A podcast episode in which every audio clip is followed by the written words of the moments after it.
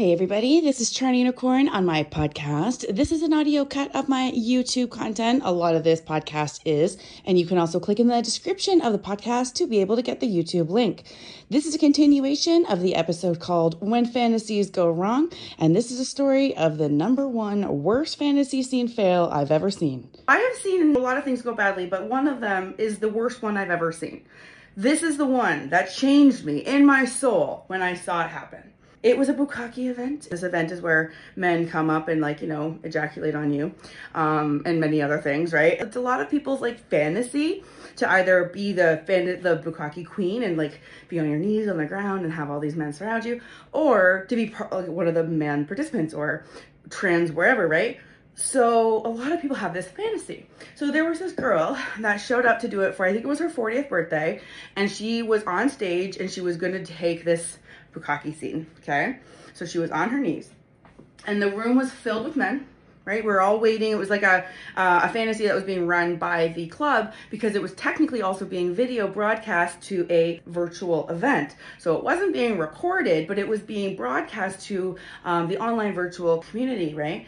And so what this girl did not know is that while that camera is on her, filming for that community, it's giving all those guys performance anxiety. And so none of them really participated.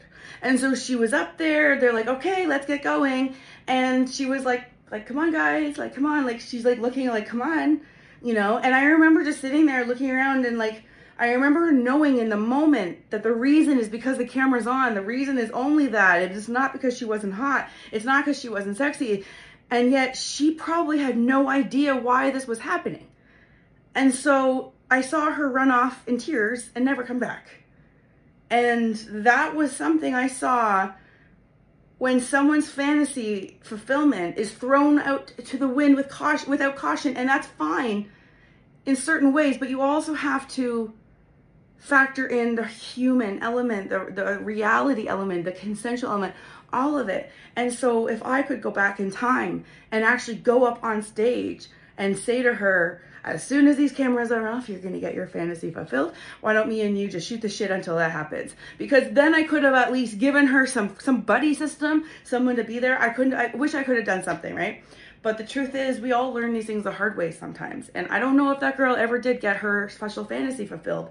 Um, for all I know, she, you know, had a negative tra- traumatic experience from that. It's like it's just you know being kind of naked in front of a crowd and everybody not coming up like how can you how can you process that really right so that was the kind of experience that changed me enough to want to be of assistance and help, especially with my content on YouTube and podcast, to be able to help mentally prepare people for the fantasies that they're trying to fulfill. I don't know if you've seen recently, but I did a very lovely podcast episode, number 50, on my sex and swinging with Toronto Unicorn. I was able to help my friend Steph with her big goal of a 50 cock train for her 50th birthday. So I have the privilege and honor of being able to talk to her before and after and show that to you in podcast episode 50. You can also get the video version of just my face, but on uh, my fan page. And uh, yeah, it goes to show how I try to uh, help people fulfill their fantasies, how I try to mentally prepare people, but also kind of shows when the rubber meets the road. You know, you can only plan for things so much, and then, you know, the universe has different ideas. So uh, yeah, so check out that episode. I'll put a link in the description of this video uh, so that you can try that out and listen to uh, listen to me uncensored for a change. Uh, it's still free, don't worry. Don't forget to visit charlieunicorn.com. I've got all my links for all of my various social media and uh, other free content like podcasts and uh, other YouTube channels as well.